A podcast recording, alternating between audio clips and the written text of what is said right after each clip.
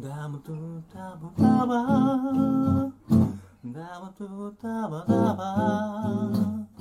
ダムトゥタバダバタラタバダムトゥタバダバ。皆さんこんばんは。ようこそユルメスの世界へ。ユルメスはさまざまな心理学をベースに毎回楽に生きるヒントがたくさん詰まっているラジオ番組です。終わった後、気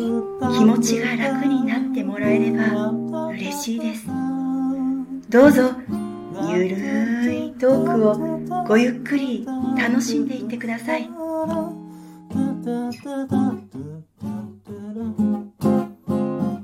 ダボダボダボダボダボダボ。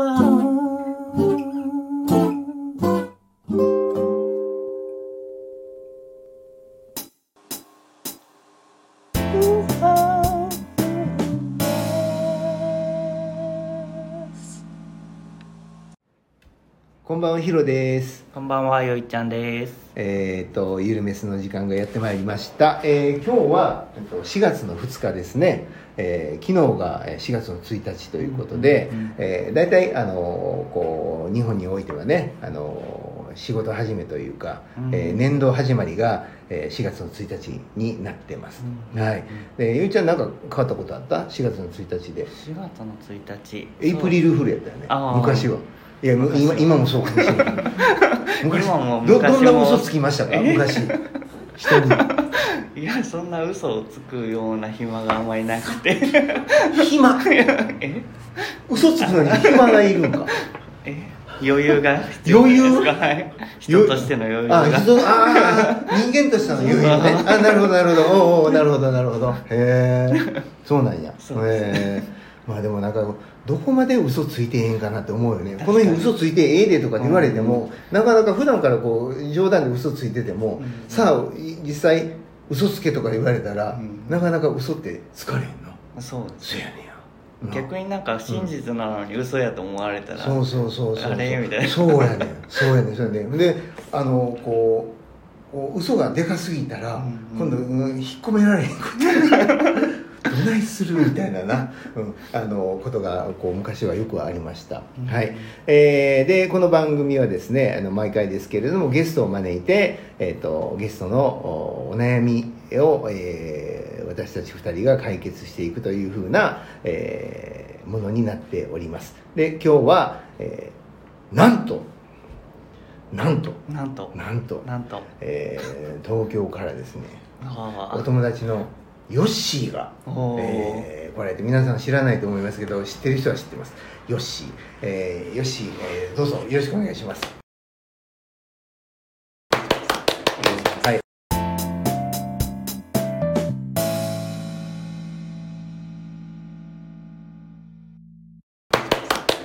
はい、軽く自己紹介から。ですね結構いつもフラフラ温泉とか入ってね、そうお酒飲んで、そうね、2、3時間もなんか京都行ってたみたいなね。そうですね。なのでちょっとお酒飲みに大阪に来ました。ありがとうございます。もう本当にね、大阪に来てもらってね、どこ旅に連れて行ったらええんかなって。意外とな、大阪ってその美味しいもん多いんやけど、大阪ならではってないんやよね、なかなか。まあ昨日ね、お好み焼きを食べに行きましたけれども、山本というね、筋ネギ焼きやったね、昨日ね。美味しかったですね。本当にぜひぜひ、じゃあ次僕が東京行った時は必ずどっか美味しいところを連れて行ってください。そうですね。はい。ということで、じゃあよし、今日のお悩みは悩みっていうかじゃないかもしれないんだけど、なんていうのかな、コロナちょっとだんだんこう緩やかになってきてないですか、制限が。でまたいろいろキャンペーンができてきて、でホテル代が急に上がったんですよね。ですね。で都内だとだいたい本当に4000円とか、下手するともっと安く泊まれるような感じだったんですよ。あ、そうなんや、うん、高いイメージしかないけどすごいコロナ期間中はすごい安かったんですよ、うんうん、はいはい、なので、うん、結構ホテルこうなんていうかな、夜遅くなったりすると、うん、ホテルに泊まったりとか、うんうんうん、結構2年ぐらい前かな、去年とか一昨年なんかは、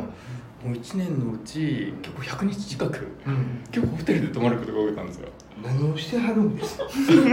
構、ね、仕事遅くなったりあ、なるほどなるほど、根詰めてやるとか、それで結構効率上がったんですよね。なるほど、なるほどね、うんうんうんうん、で自宅から帰っても往復1000円かかるし、うん、ホテル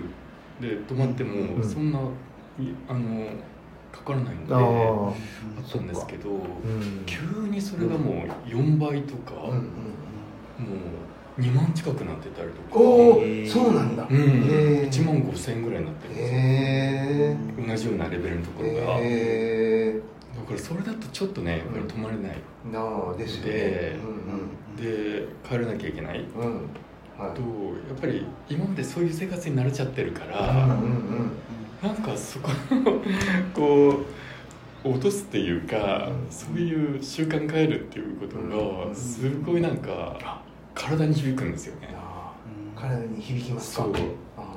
なるほどなるほど。お金とかだから一回楽すると、うん、もうなんか生活を落とせないなっていうのがにしみて分かって、うん、なんか便利になってくじゃないですか、ねうん、こうスマホだったら、まあ、もうねあるのが当たり前だから、うん、ないと生活できないじゃないですか、うん、で他のこともなんか便利になっちゃうと、うん、だからねうちも綺麗なところに住むと、うん、なんかもうドクダミソウみたいなところにもう住めないとかね、あるでしょ。知ってる人何人いてるんやろうんはいはい、本当最初だってもう、うん、なんていうのかな本当にボロアパートに住んでたから、うんうんうん、でも今思うともうそんなところに住めないってなってるじゃないですか、うんうん、それと同じように、うん、もう一回そういう体験しちゃうと、うんうんうん、急激にそれを、うん、この今年からこう変えるっていうのがすごいなんか苦痛になってて、うんうん、ストレス要因になっちゃってるんですよね、うんはい、だから仕事終わって、うんあなんかちょっと泊まってきたいなって思うんだけど、うん、いやちょっと無理だよねやっぱりこんなの続けたら、うん、なんかもっと他のところにお金使った方がいいよねっていうことになっちゃうから、うん、で夜遅くでも帰るでしょ、うんうんうん、まあでも夜遅くでも帰れてるんですね帰れたいんですでも帰れてはいるけど、うん、でもその後もちょっと葛藤があって、うんうん、なんか我々の時代って、うんうん、タクシー世代だったタクシー使うことに慣れちゃってるから、うん、だから夜遅く帰ったり、うん、でその日が雨降ってたり、うん、で寒かったりするとタクシー乗っちゃおうかなって思っちゃうんですよ。ああ、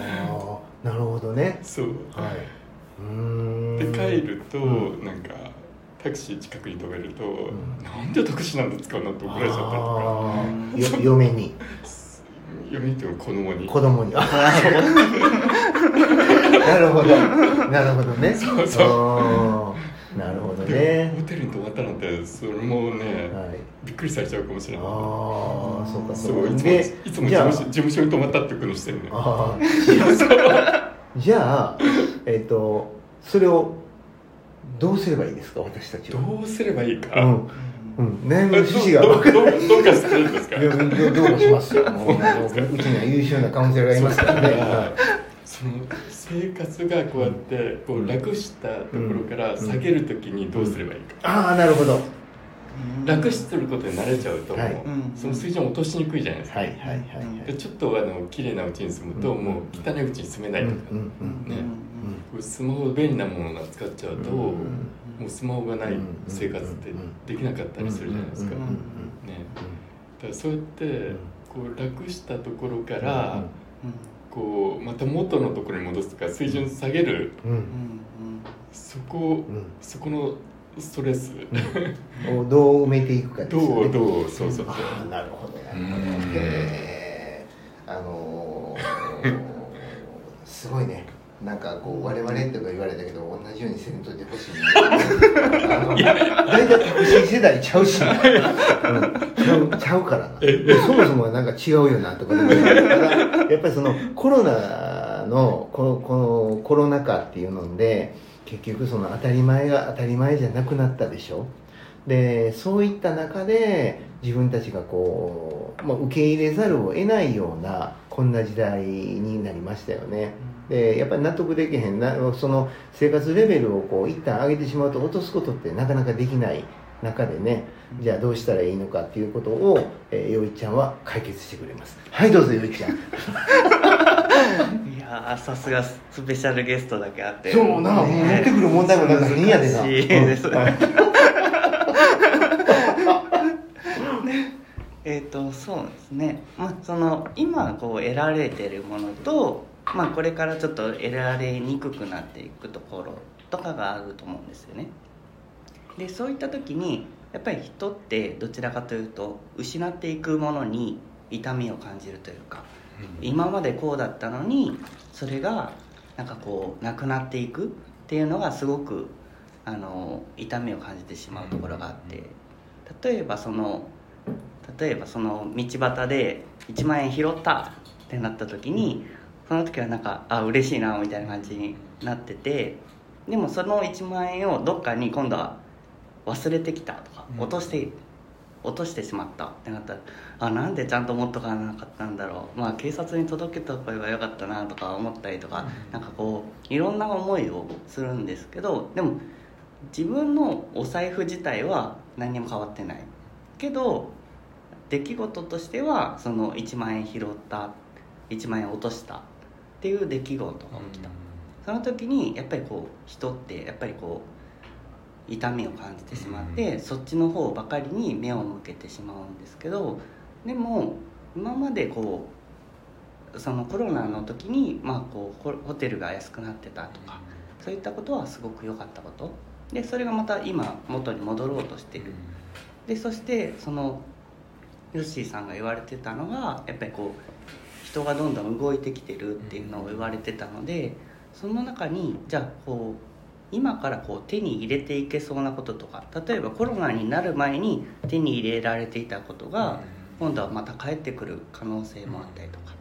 するので、まあ、そういったところにもこう目を向けていったりとかしたら、なんかちょっとはなんかこう今はこう失っていくものとかこうできなくなっていくことに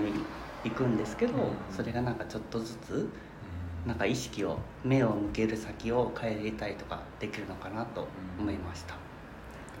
うん、ほうなるほどね、はい、まだまだやなお前ね今回ね、まあ、そういったこうホテル代とかが高くなったりとかこう、まあ、いろんな物価が上がりましたよね。で物価が上がってどんな嫌なことがありましたか？うん、まあ、当然ホテル代も上がったりとか、うん、うん、そうね、やっぱりこう、うんうん、身軽に泊まれないっていうのがあるし、ですよね、うんうん、他に何かありますか？他に、うん、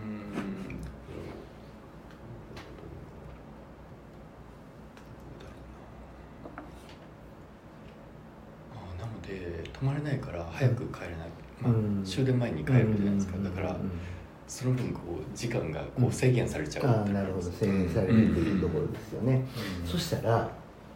逆にね、うん、そこで、まあこういったコロナ禍で、何か気づいたことであったりとか、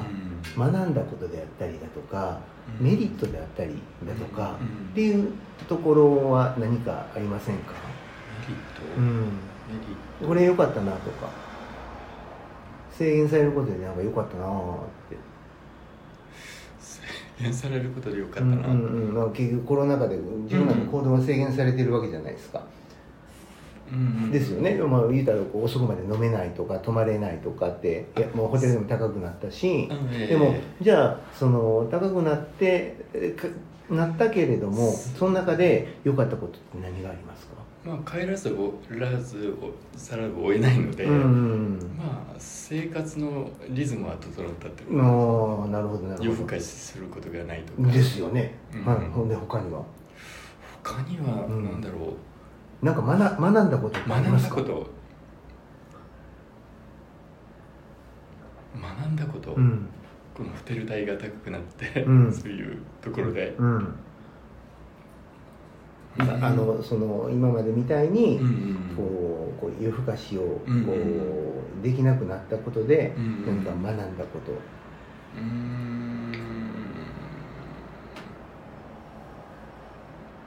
得たこと。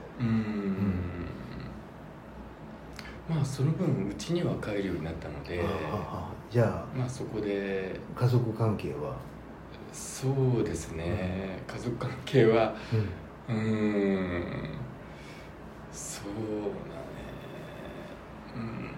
まあそうね、コミュニケーションは取れるようになったのかなって思うんですけど、はい、今みたいに嫌なところにフォーカスすると嫌なもんばっかり見えてくるんですよね。でも何を学んだとか何に気づいたとか何を得たっていうふうに聞くと人ってそこ探し出すんですよ。なんでね、こう今のその状況を嘆くのはもうそれは簡単に嘆けますけど、人ってそこでそこにプラス思考の学ぶとか気づくとか、そういうふうなところにフォーカスすると、何かしらの得るものって必ず出てくるので、自分はあのいつもその受講生とか、クライアントさんが来た時に必ず言うのが、今回のことで何学んだってやっぱ聞くんですよね。だからそうしたら学びを探すんですよ。しんどかったねって言ったら、しんどいところにフォーカスしてしまうからしんどいことばっかり出てくる。でも学びっていうふうに捉えると学びを探し出すんですね。でそれこそ人間の脳の仕組みなんですよ。だから否定形で物事を言ってる人に対して肯定形を伝えると、肯定形で例えば、これ落とさんように持っていきやっ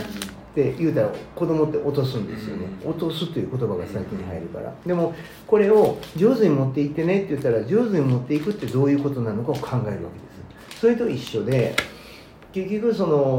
しんどかったなって言ったら、そのしんどいことばっかりを聞くようになるわけで、でも最終的にじゃあそこで何か気づいたとか何か学んだとかって聞くと、そこって人ってうまい具合に脳って転換するんで、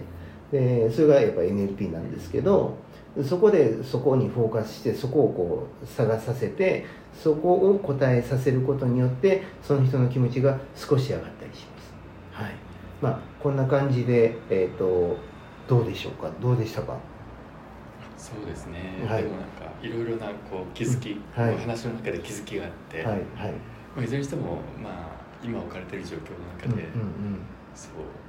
どうしていこうかなっていったところが大事かなと思って、ちょっとなるほど、よかった。良かったですか？良かった良かった。わざわざ東京からね飲みにお越しいただいて、でもうメインまでうちらが解決して、もうそれはすごいよこの夢ですね。ということでじゃあ次回のアナウンスを。次回は4月の12日になりますので、お楽しみください。じゃあおやすみなさい。おやすみなさい。皆さん、今日のゆるめすの世界はいかがでしたか？あなたの気持ちが楽になってもらえたら嬉しいな。幸運にも今日このラジオを聞いていることも何かの意味のあることなのかもしれませんね。このラジオを聞いていくと、月夜のようにだんだんと心地よい静けさがあなた自身を落ち着かせ、心がほっ恋することに気づくかもしれません。そしてあなたは知っています。聞き終わった時、なんだか軽く楽になっていることに、あなたはどこまで行ってもあなた、どんなあなたもかけがえのない大事な存在です。私たちは明日どんな一日にするかも私たちの選べる最高の自由です。あなたが望めばきっと第一歩の風が吹き始めます。あなたの何か勇気づけになれたらいいな。今日も本当にお疲れ様でした。明日もゆるく穏やかにいきましょう。それではまた次回お会いできることを楽しみにしています。